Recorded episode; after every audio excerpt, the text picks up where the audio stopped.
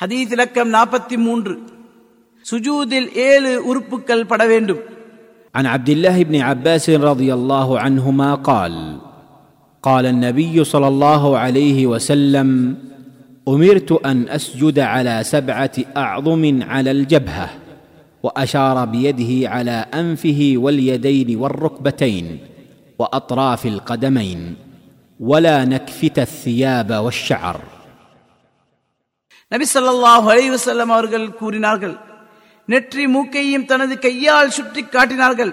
இரு கைகள் இரு முட்டுக்கால்கள் இரு கால்களின் விரல் நுனிகள் ஆகிய ஏழு உறுப்புகள் மீது நான் சுஜூதி செய்யவும் எமது ஆடைகளையோ அல்லது முடிகளையோ சேர்த்து கட்டாமல் அவ்வாறு விட்டுவிடவும் ஏவப்பட்டுள்ளேன். அறிவிப்பவர் அப்துல்லா இப்னு அப்பாஸின் ரதியல்லாஹு அன்ஹுமா. ஆதாரம் புகாரி முஸ்லிம். அறிவிப்பாளர் பற்றி நாற்பத்தி ஒன்னாவது நபிமொழியில் கூறப்பட்டு விட்டது ஹதீஸிலிருந்து பெறப்பட்ட பாடங்கள்.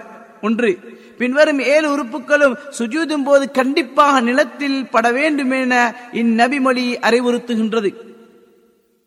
இரண்டு ஒருவன் சுஜூதின் போது தனது இரு கால்களையுமோ அல்லது ஒரு காலையோ பூமியை விட்டு உயர்த்தினால் அவனுடைய தொழுகை பரிபூர்ணமாக செல்லுபடியாக மாட்டாது. அதே போன்றுதான் சுஜூதுடைய ஏனைய உறுப்புகளும்.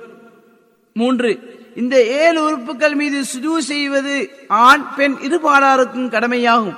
அதில் கவன ஈனமின்றி நடந்து கொள்வது அவசியமாகும். நெற்றி மூக்குடன் சேர்த்து சுஜூதில் ஒரே உறுப்பாக கணிக்கப்படுகின்றது.